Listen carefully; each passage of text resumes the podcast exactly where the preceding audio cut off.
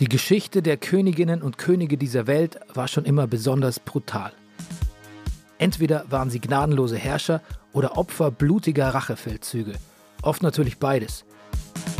Dazwischen finden wir, von langsamen Vergiftungen bis zu schnellen Hinrichtungen, die ganze Palette menschlicher Grausamkeiten. In diesem Podcast widmen wir uns den aufsehenerregendsten Fällen royaler True Crimes. Mein Name ist Bernie Meyer und das ist Kill Royale.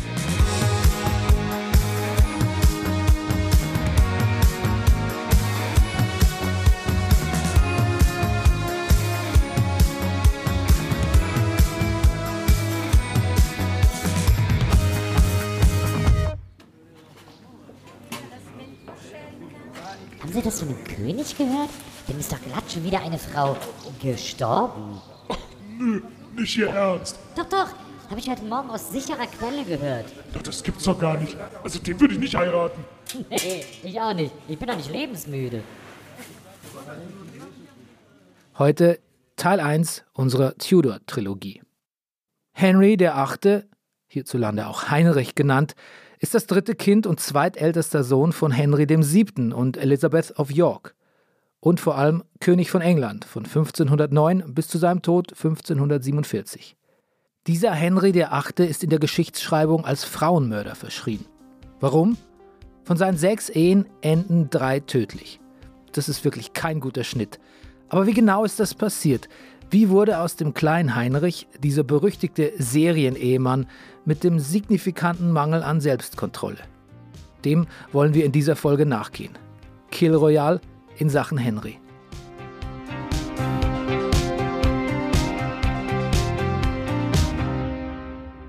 Tracy, are you ready? Yes, absolutely. Oh, when you're my, why, um, it's my first mistake by calling you Tracy. I should call you Miss Borman. I'm very sorry about that. actually Professor Borman, but Professor hey, Borman. Yeah. Yeah, okay. no, don't Prof- worry. Tracy is fine. Okay, I'm sorry. That was a bit premature. No. Um, you can still call me Bernie. yeah, absolutely. No, do call me Tracy, please. okay. Will man mehr über die Tudors und vor allem Henry VIII. wissen, braucht man eine Expertin. Und die habe ich gefunden, in Gestalt von Tracy Borman. Tracy ist nicht nur Historikerin und hat schon mehrere sehr erfolgreiche Bücher über die Tudors und vor allem über Henry VIII. und sein Umfeld geschrieben. Sie ist die leitende Kuratorin der britischen Königspaläste. Warum es ihr ausgerechnet Henry so angetan hat, wollte ich von ihr wissen. Das liegt an einer meiner Lehrerinnen. Der Abschluss, den man an englischen Schulen zwischen 16 und 18 macht, nennt sich A-Levels. Und da hatte ich eine fantastische Lehrerin. Sie hat die Tudors für mich zum Leben erweckt. Hat mir gezeigt, das sind auch nur Menschen. Wenn man ihre Politik oder die Ereignisse während ihrer Herrschaftszeit betrachtet, darf man nicht vergessen, dass sie dieselben Schwächen und Motivationen wie wir haben. Und dadurch ging mir ein Licht auf. Dadurch wurden die Tudors erst so richtig real. Seitdem bin ich süchtig nach der Tudor-Zeit.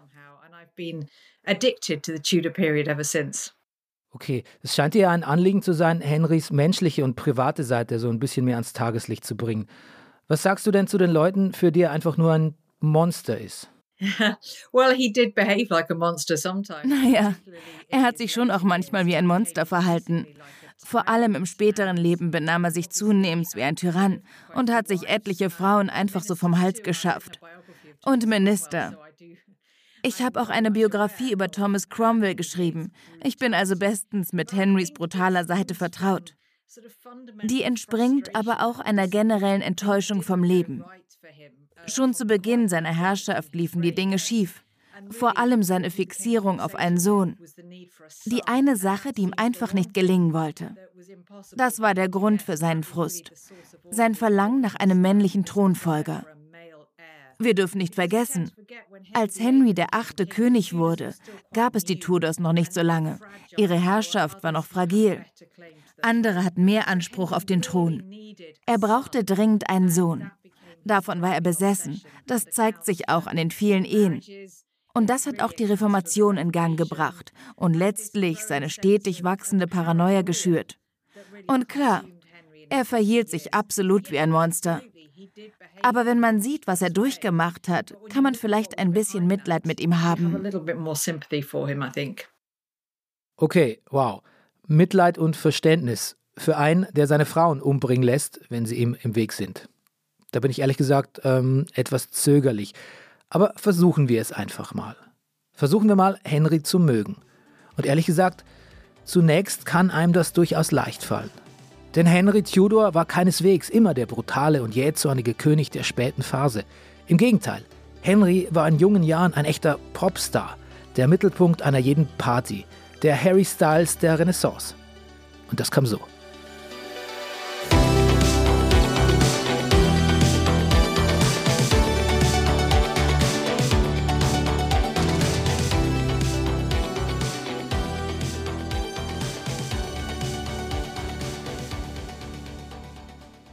Mein Junge, mein geliebter Sohn Arthur, du wirst eines Tages mein Thronfolger, du wirst der rechtmäßige König von England. All das wird eines Tages dir gehören. Alles, das Schloss, der Park, das Land, die Leute, einfach alles. Ist das nicht herrlich? Jawohl, Vater. Es ist mir eine große Ehre, Vater. König Henry VII. Und was krieg ich, Papa? Immer kriegt Arthur alles. Arthur hier, Arthur da. Aber für mich bleibt nichts übrig. Henry, du hast doch schon meinen Namen bekommen. Ist das etwa nichts? Ja, das ist natürlich ganz toll. Toller Name. Da kann ich mir auch so wahnsinnig viel von kaufen. Heg doch keinen Groll, Henry. Ich werde mich selbstverständlich erkenntlich zeigen. Und es soll dir als mein kleiner Bruder an nichts mangeln. Jetzt kommst du wieder mit dieser kleiner Bruder-Nummer. Du bist doch fünf Jahre älter, aber schaffst nicht mal halb so viele Burpees wie ich. Ich bin viel stärker. Stärker? Selbst deine Schwester Margaret ist stärker als du. Und die ist nur zwei Jahre älter. Das nimmst du sofort zurück. Ich nehme alles zurück. Wenn ich König bin, kriegst du von mir eine Latrine als Wohnsitz. Oh, jetzt hab ich aber die Schnauze voll. Komm her, du. Komm, komm.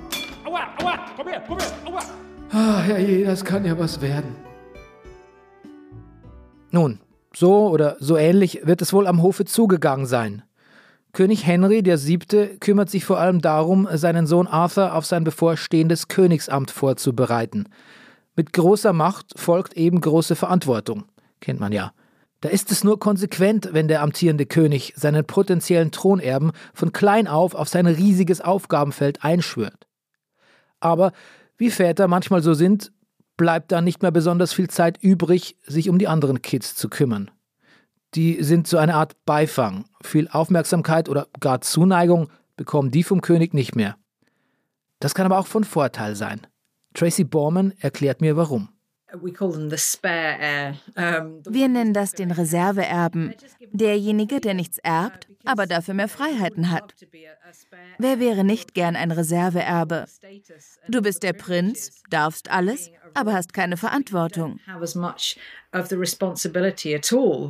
Natürlich zieht man da gerne Parallelen zu den jetzigen Royals. Es gibt auch jetzt zwei Prinzen. Der jüngere davon heißt Harry. So hat man Henry genannt.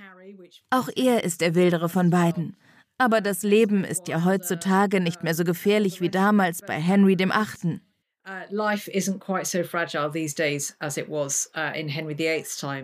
Vermutlich hat er selbst als Reservekönig eine Menge Verantwortung gespürt. Denn damals sind viele jung gestorben. Und dann war es gar nicht so unwahrscheinlich, dass man selbst als Reserveerbe zum Zug kommt.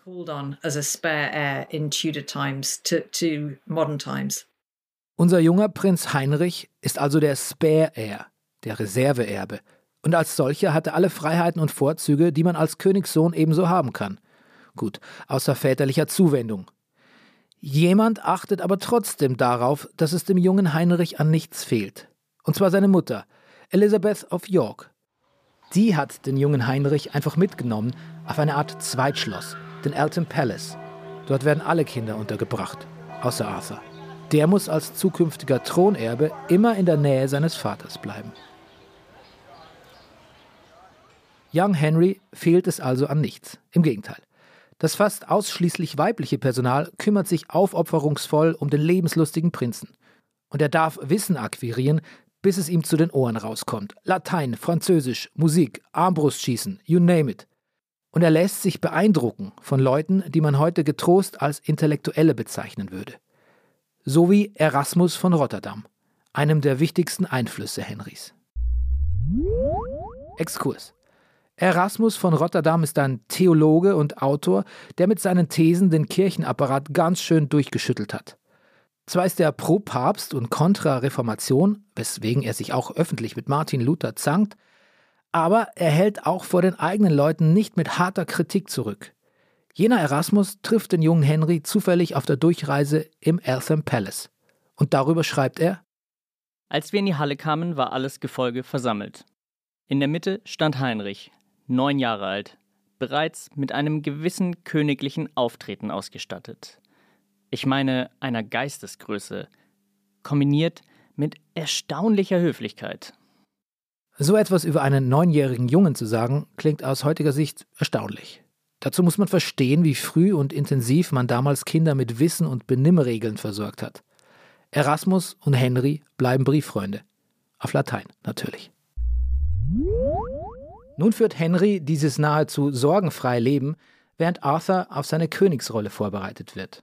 Und dazu gehört natürlich auch, dass er die richtige Frau heiratet, damit auch seine Thronfolge zügig geklärt wird und die Tudors, die noch gar nicht so lange im Königshaus sitzen, weiter am Ball bleiben. Deshalb hat Henry VII. auch schon die perfekte Frau für seinen Sohn ausgesucht. Die spanische Prinzessin Katharina von Aragon. Praktischerweise hat man den Ehevertrag zwischen ihr und Arthur schon geschlossen, als die beiden gerade einmal zwei Jahre alt waren. Hat man also die ganzen Formalien schon mal aus dem Weg. Als sie 15 werden, steigt dann die große königliche Hochzeit. Das war das Society-Event.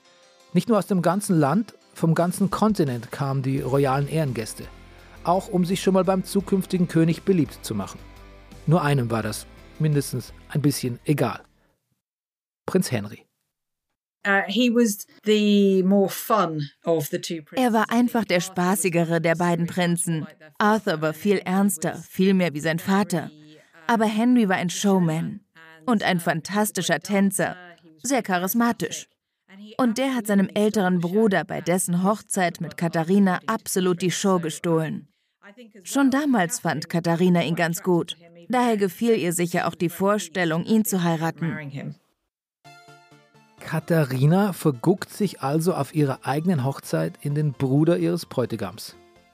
Vielleicht liegt es auch daran, dass Arthur so ein Partypooper ist. Es gibt Überlieferungen, die besagen, dass er schon sehr früh die eigene Hochzeit verlässt und sich in sein Schlafgemach zurückzieht, weil er gelangweilt ist. Das ist wohl die All-Work, No-Play-Erziehung von Vater König Henry VII., die da durchscheint.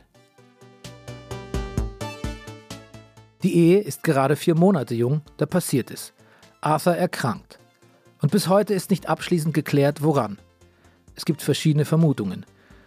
Tuberkulose lautet eine der gängigsten Theorien, die aber wohl mittlerweile verworfen wurde. Die sogenannte Schweißkrankheit versetzt damals das ganze Land in Schrecken. Wer sie abkriegt, ist in der Regel innerhalb weniger Stunden tot. Game over. Es wäre zumindest eine Erklärung dafür, dass sich Arthur eigentlich Zeit seines Lebens allerbester Gesundheit erfreut, bis er sich keiner mehr erfreut. Außerdem wütet die Schweißkrankheit gemeinsam mit der Pest in genau dem Landkreis, in dem sein Anwesen liegt. Was immer es auch ist, es macht Katharina von Aragon innerhalb kürzester Zeit zur Witwe. Mit 16.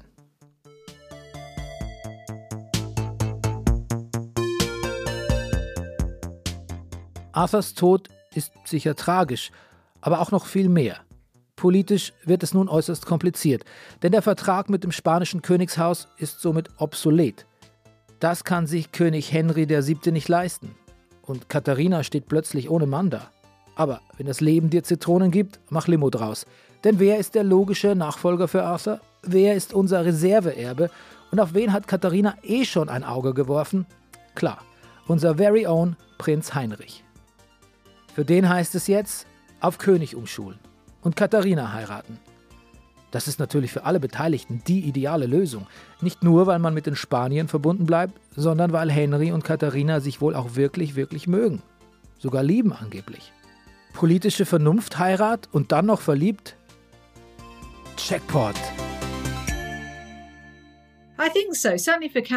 Katharina scheint wirklich hellauf begeistert von der Heirat mit dem jüngeren Bruder Henry zu sein. Und von all seinen Frauen hat Henry vermutlich Katharina am meisten geliebt. Sie hatte alles, was er von einer Königsgattin wollte. Toller Stammbaum, die Tochter einflussreicher spanischer Monarchen. Sie wusste, wie man sich als königliche Ehefrau benimmt. Und hätte sie Henry auch einen Sohn geschenkt, hätte es nach ihr vermutlich keine fünf weiteren Frauen mehr gegeben. Noch fünf Frauen nach Katharina? Damit sind wir endlich im Thema dieser Folge Kill Royale. Die sechs, überwiegend, tödlichen Ehen von Henry VIII. Ehe Nummer eins: Katharina von Aragon. Wie Tracy eben meinte, das ist Henrys liebste Frau. So glücklich wie mit ihr war er danach nicht mehr. Dabei gibt es zunächst ein ziemliches Hickhack, bevor er sie endlich heiraten kann. Zuerst warten alle, dass Henry 14 wird, denn vorher hat er nicht das korrekte Alter für eine Eheschließung. Dann geht zwischen den Vätern des Brautpaars richtig Stress los. Es dreht sich, wie könnte es anders sein, darum, wer was zahlt. Mitgift. It's a thing. Jeder versucht, den jeweils anderen zu übervorteilen. Und so richtig kommt man aber nicht überein. Die Kinder hingegen hüllen sich in Schweigen und warten einfach ab. Und sie müssen lange warten, denn die Geschichte zieht sich. Lieber Ferdinand von Aragon, König von Spanien. Ich habe jetzt nochmal durchgezählt. In der Truhe waren 38 Silberteller, 48 silberne Kelche und 50 Dessertlöffel ebenfalls Silber. Wir behalten die Truhe, dafür gehen die Canapés auf uns. Okay, schöne Grüße nach Madrid, dein König Henry der Siebte. Punkt. Sehr verehrter Henry VII. Tudor, König von England, so nicht, mein lieber Freund, so nicht. Die Truhe und ihr Inhalt sind ja viel mehr wert als eure lausigen englischen Kanapés. Ich würde dich doch bitten, hier auch ein bisschen mehr finanzielle Verantwortung zu übernehmen. Schöne Grüße aus Madrid, König Ferdinand von Aragon. So geht das vermutlich die ganze Zeit hin und her. Wirklich jahrelang, kein Scherz. Dann steht Prinz Heinrichs 18. Geburtstag vor der Tür und Papa Henry, der noch versucht hat, seinem neuen Thronfolger so viel wie möglich über seine königlichen Aufgaben mitzugeben, stirbt. Es hat sich schon angebahnt, kommt für niemanden überraschend. Und dennoch ist es ein wenig traurig, dass er nun die Hochzeit seines Sohnes nicht mehr miterleben kann, für die er so lange geschachert hat. Zwei Tage lang hält man den Tod geheim, bereitet alles vor und kommt dann mit den großen Neuigkeiten um die Ecke. Prinz Henry VIII. ist König von England. Und er hat anscheinend keine Zeit zu verlieren. Sofort lässt er zwei beliebte Finanzminister seines Vaters hinrichten. So als Symbol. Und die Message kommt an. Das Volk ist sich sicher, endlich einen richtigen König zu haben. Einen, der in sein Volk investiert, mit dem die Jahre des Darbens unter King Henry VII. endlich vorbei sind. Ab jetzt wird gefeiert. Denn Henry macht alles anders als sein Vater. Mit Ansage. Er ist ja auch ein komplett anderer Typ Mensch. Ein Lebemann, wenn man so will.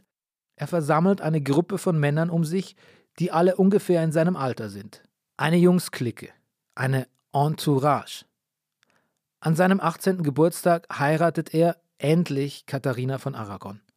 Er hat angeblich sogar einen Song für sie geschrieben, kurz nach seiner Krönung. Pastime with Good Company heißt er und geht in etwa so. Pastime with good company, I love and shall until I die. Grudge who will, but none deny. So God be pleased as live will I for my pastimes and sing and dance. My heart is set, all goodly sport for my comfort. Who shall me lend? Die Hochzeit ist natürlich eine einzige Party, sowie auch die Anfänge seiner Regierungszeit. Der Hedonist Henry mag es, wenn man ihn mag.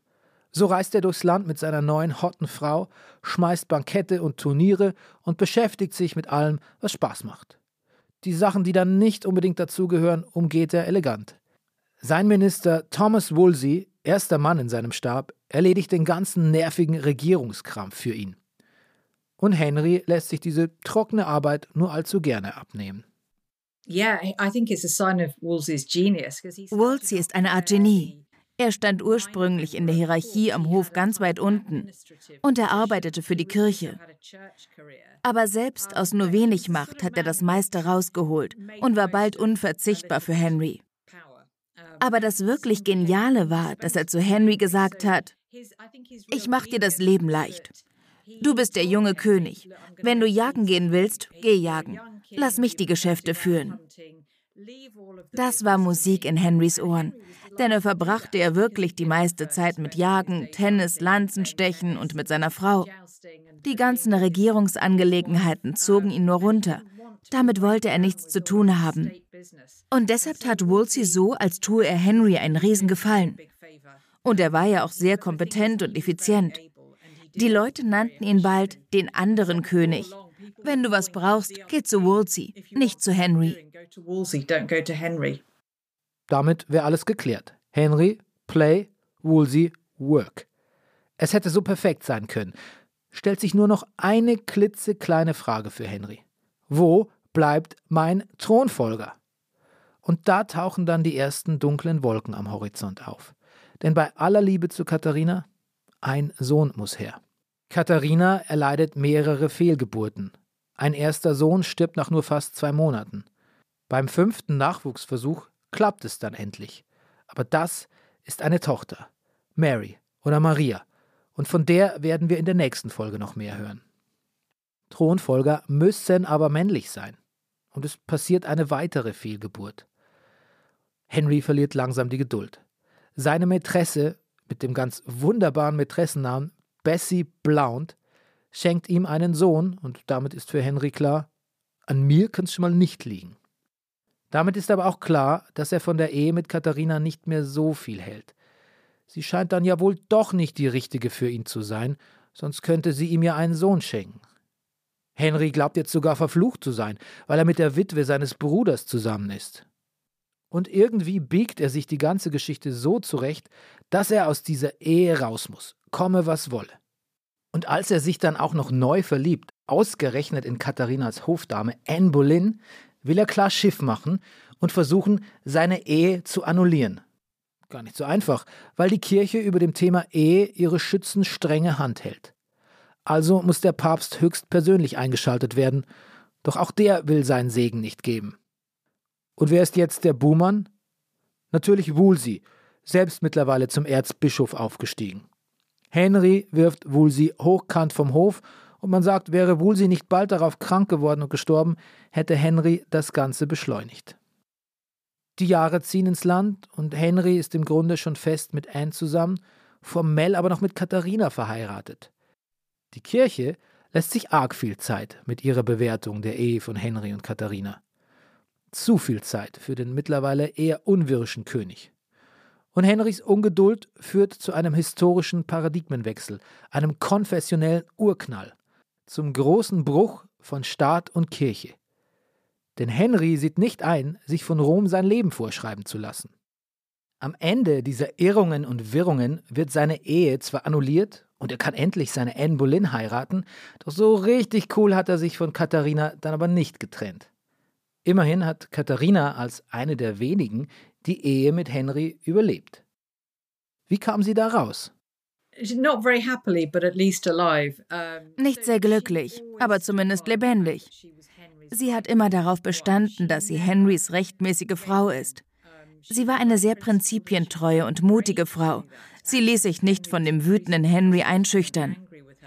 Und Henry wusste wohl, dass er nichts gegen sie in der Hand hatte, außer die Annullierung. Die hat er durchgezogen. Doch für weitere Maßnahmen gegen Katharina fehlten ihm die rechtlichen Mittel. Er wusste ja auch, dass das englische Volk sie immer noch als die echte Königin ansah. He had no right to take any further action against Catherine, and he knew as well that the people of England still saw her as the true queen. Anne Boleyn galt nie als die rechtmäßige Königin. Sie war nur ein Eindringling, die Mätresse des Königs. Und selbst Henry konnte nicht gegen eine spanische Prinzessin vorgehen. Also ließ er sie am Leben. Sie starb eines natürlichen Todes, aber es war kein schöner Tod. Man hat sie vom Hof verbannt und sie unter schändlichen Bedingungen leben lassen. Am Ende war sie ein Bild des Jammers. Sie hat alles verloren. Um, and she was wretched. She'd, she'd lost everything.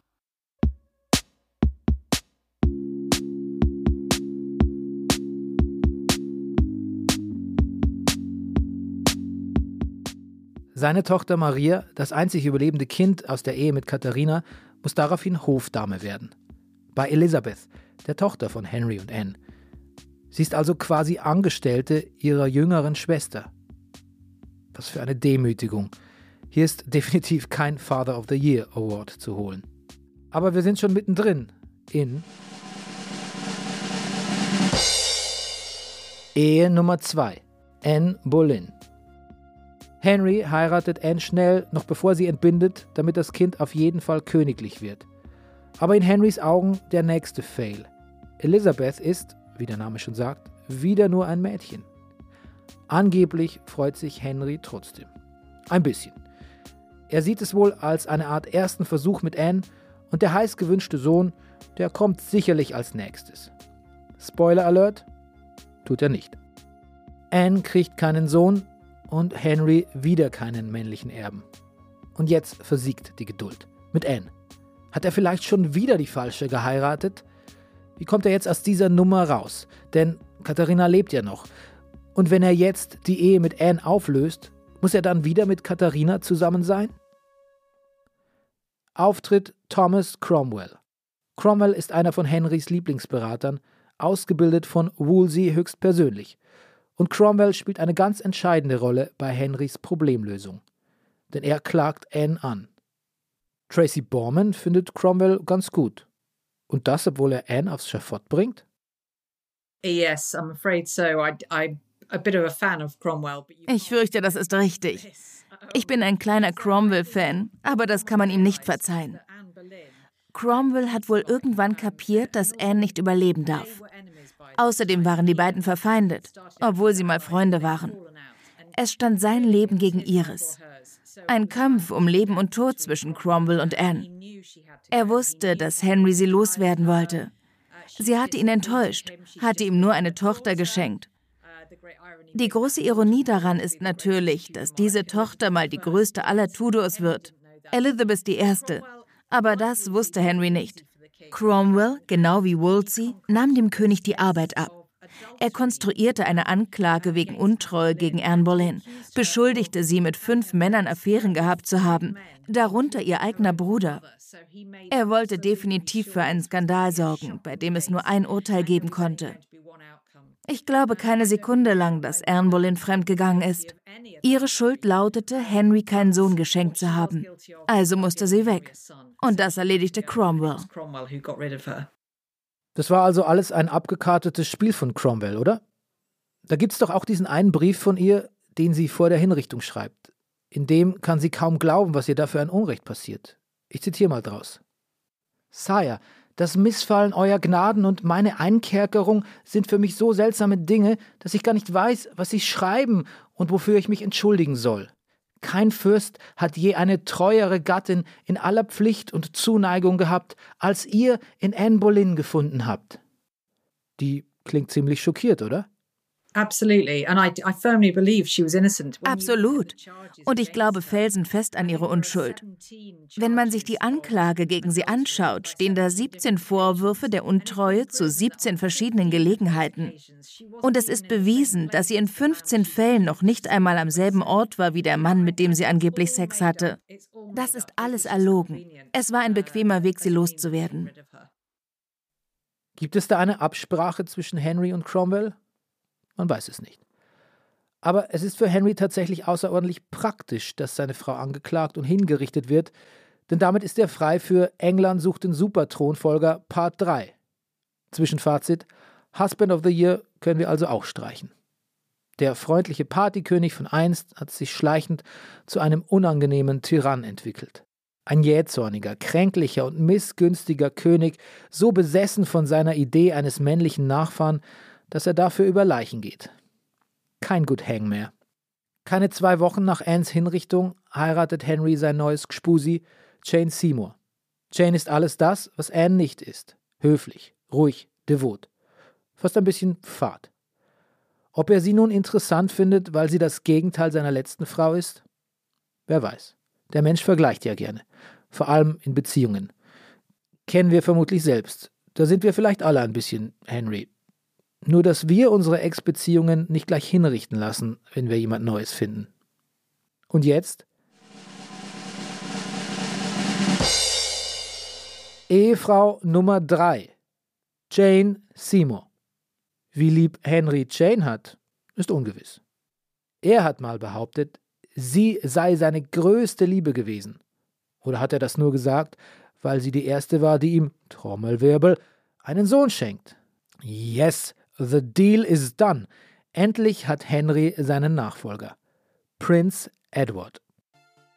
Doch auch diese Geburt steht unter keinem guten Stern, denn Jane stirbt kurz danach am Wochenbettfieber. Ausnahmsweise nicht Henrys Schuld. Aber schon wieder ist er Witwer. Und das einige Zeit. Anscheinend gibt es keine Frau, die ihn interessiert. Er ist auch viel mehr mit seinem eigenen Sohn beschäftigt.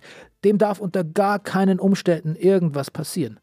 Auch deshalb entwickelt Henry eine panische Angst vor Krankheiten. Das kostet Kraft und Energie. Und neue Energie holt man sich am besten von Ehefrau Nummer 4, Anna von Kleve. Aber die Geschichte von Anna lassen wir uns jetzt von Tracy Borman erzählen. Yes. My favorite of the wives. I love Anne of Cleves. We, sorry, Okay. uh, you say it much more elegantly, but Anne of Cleves. Um, uh, she was a political bride. Das war eine strategische Ehe, keine Liebesheirat. Cromwell wollte unbedingt neue internationale Verbündete für England finden, denn das Land steckte in Konflikten mit Frankreich und Spanien. Der Herzog von Kleve war ein wichtiger Verbündeter, der ebenfalls der päpstlichen Autorität entsagt hatte. Deshalb hielt Cromwell Anna für eine ideale Partie. Aber Henry wollte sich verlieben, also verlangte er nach einem Porträt von ihr. Deshalb hat er den Maler Hans Holbein nach Kleve geschickt, damit der ein Bild von Anna malt. Mit dem Resultat war Henry sehr zufrieden und willigte in die Heirat ein. Doch als er Anna dann persönlich begegnete, gefiel sie ihm so gar nicht. Der Volksmund behauptet, er hätte sie unattraktiv oder sogar hässlich gefunden. Aber das ist Unsinn. Es weist nichts darauf hin, dass sie hässlich war. Da hätte sie sich eher über Henry beklagen können. Doch man hat sie anders erzogen als die Frauen am englischen Königshof. Sie hielt sich nicht an die Konvention, die Henry von einer Königsgattin erwartete, und das turnte ihn ab. Sie hatten einfach nichts gemeinsam. She'd been raised in a very different way to the ladies of the English court. She didn't have the same habits and accomplishments that Henry expected uh, in a royal wife, and, and that really did uh, put him off. And he just didn't have any common ground, I think, with Anne. Ich mag sie ja, weil sie aus der Vergangenheit gelernt hat. Sie hat es Henry nicht schwer gemacht. Vermutlich war sie selbst erleichtert, aus der Ehe wieder rauszukommen. Deshalb hat sie einer Annullierung zugestimmt. Das hat Henry so gefreut, dass er sie mit fünf Schlössern und einer Menge Geld belohnt hat. Sie hatte jetzt den Status einer Königsschwester und war hochrangiges Mitglied des Hofstaats. Sie hat den Rest ihres Lebens in Zufriedenheit verbracht. Was mich für Anna freut. So I think good, good for Anne. Fünf Paläste und ein Haufen Kohle? Guter Deal. Vermutlich der beste, den je eine Ex-Frau von Henry rausgeschlagen hat. Andere gute Nachricht, also aus Henrys Perspektive, er hat sich wieder verliebt. In Ehefrau Nummer 5, Catherine Howard. Und das kommt, muss man ja mittlerweile so sagen, ganz Henry-Style. Denn Catherine ist Hofdame bei Anna.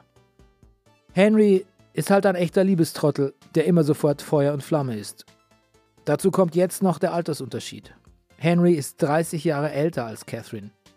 Mittlerweile also in einem Alter, in dem Männer von weit jüngeren Frauen fasziniert sind. Wobei ich mich frage, sind die Frauen auch tatsächlich dann von den älteren Herren fasziniert? Über Catherine heißt es zumindest, sie sei gar nicht so scharf auf Henry gewesen, denn der hat seine frühere Attraktivität mittlerweile eingebüßt. Aus dem sportlichen jungen Lanzenschwinger ist ein mächtiger Herrscher mit einem mächtigen Unterbauch geworden. Aber gut, wenn sich der König von England in einen verliebt, dann sagt man nicht nein, oder? Nur, so richtig gut gehen kann das dann natürlich auch nicht, wenn so unterschiedliche Erwartungen ans Leben aufeinanderprallen. Henry liebt seine Catherine, überhäuft sie mit den kostbarsten Geschenken.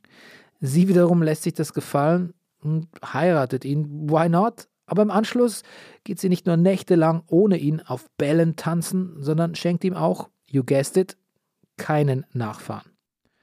Gut, das liegt diesmal aber vermutlich wirklich nur an ihm selbst. Es wird vermutet, dass Henry an Syphilis leidet, aber klar, irgendwas findet Henry immer an dir, wenn du ihm keinen Prinzen machst. Und übrigens, Catherine Howard ist auch mit Anne Boleyn verwandt. Und das ist nicht die einzige Gemeinsamkeit der beiden. Yeah, I know everybody is related in this period. Tja, jeder war damals mit jedem verwandt. Sie war Annes Cousine und die Nichte des Duke von Norfolk, einer von Cromwells Erzfeinden. Das hat Henry natürlich angezogen. Für Henry war das ein Love-Match, da besteht kein Zweifel.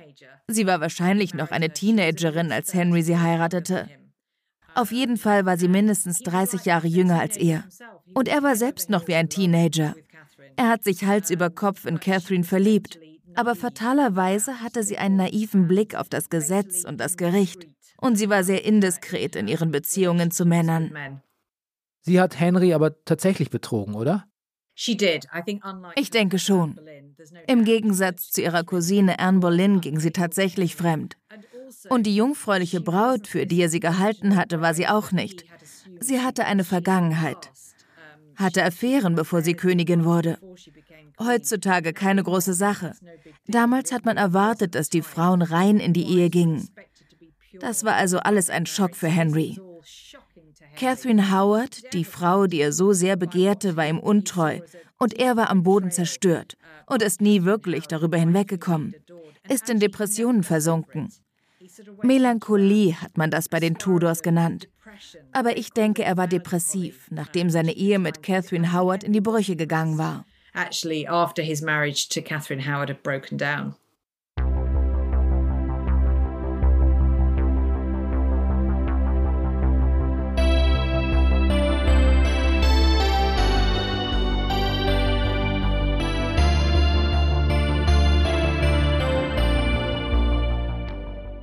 Man kann es fast erraten. Catherine wird geköpft.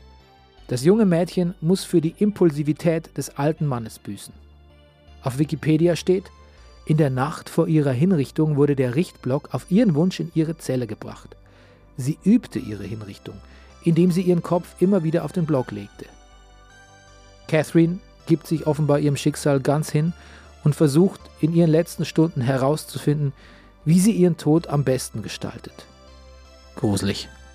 Doch Henrys Run ist noch nicht zu Ende.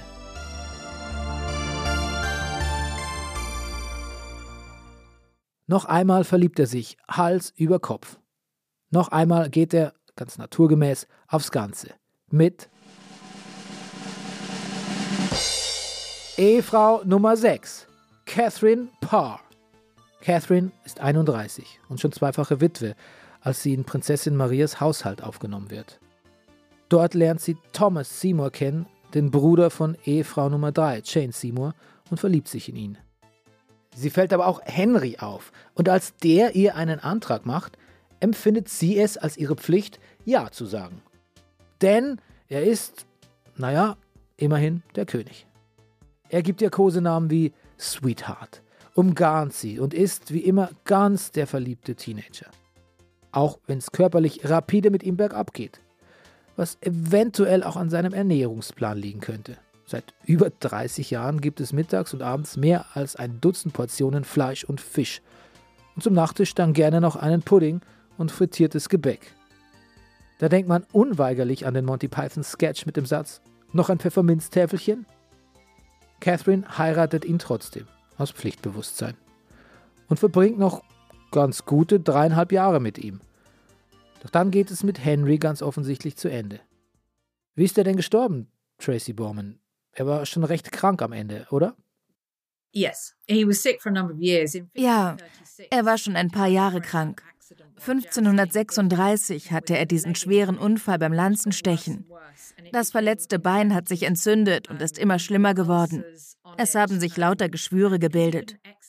Somit konnte er keinen Sport machen und nahm immer weiter zu. Und das Gewicht drückte wiederum auf sein verletztes Bein und die Entzündung wurde heftiger. Deshalb nimmt man an, dass er an einer Blutvergiftung gestorben ist. Das war im Januar 1547. Es war abzusehen, dass er stirbt. Und deshalb ist er nach Whitehall Palace gefahren, begleitet von nur wenigen männlichen Bediensteten. Seine Frau wollte er nicht sehen. Er schämte sich für seinen Zustand. Aber mich begeistert die Tatsache, dass er sieben Tage vor seinem Tod noch jemanden aufs Schafott gebracht hat. Eine seiner letzten Unterschriften stand auf einem Todesurteil.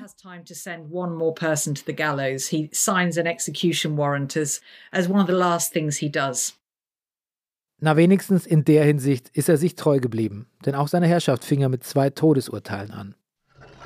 Am 28. Januar 1547 gibt Henrys Körper nun also endgültig auf. Die Last ist zu viel, auf so vielen verschiedenen Ebenen. Henry VIII. stirbt im Alter von 55 Jahren. Sein Sohn Edward übernimmt den Thron. Aber hey, Henry hat es geschafft. Der ehemalige Reserveerbe hat einen männlichen Thronerben hinterlassen. War Heinrich VIII. also einfach nur ein patriarchalisches Arschloch, ein Tyrann, der über Leichen ging, wenn er nicht bekam, was er wollte? Mindestens zwei Frauen hätten länger gelebt, wenn sie ihm nicht begegnet wären. Diese Schuld wird für immer an ihm kleben. Aber er war natürlich auch ein Love Fool, ein Mann, der alles dafür tat, die eine große Liebe zu finden. Und bleiben wir fair, das war an seiner exponierten Stelle vermutlich unglaublich schwer. Auch Tracy Borman bringt eine Menge Verständnis für ihr Studienobjekt Henry auf. Aber will sie ihn tatsächlich rehabilitieren? No, not at all. No, um, I think Nein, ich will den Leuten nur zeigen, dass er mehrere Seiten hatte.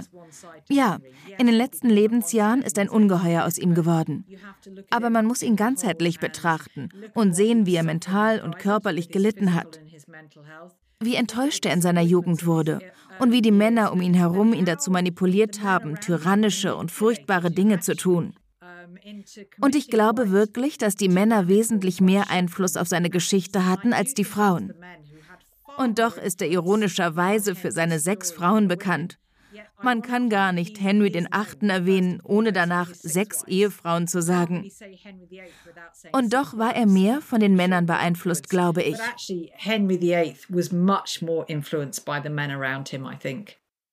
Mein persönliches Fazit will ich auch noch kurz loswerden.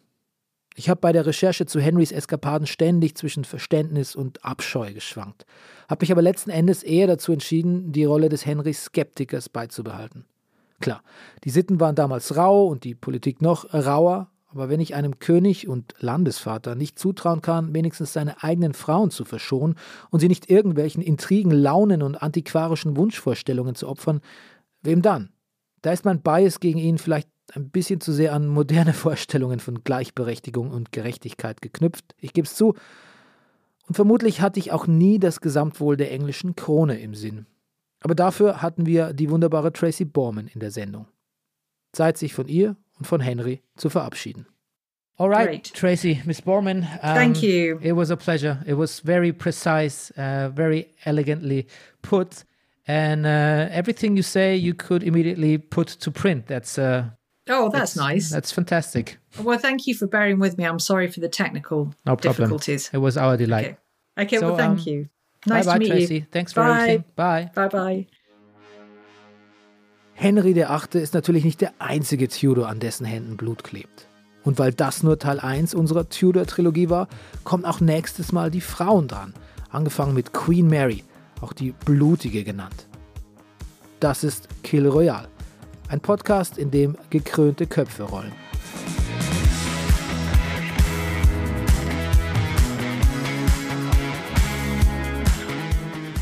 Kill Royale ist ein Podcast von Zebra AudioNet. Recherche, Interviews und Moderation Bernie Meyer. Recherche und Buch Nils Bokelberg. Sprecherin Elke Appelt. Mit weiteren Stimmen von Nils Bokelberg, Wenzel Burmeier und Bernie Meyer. Unser Titelsong ist Easy Way Out von Roosevelt. Kill Royale wird produziert von Pool Artists.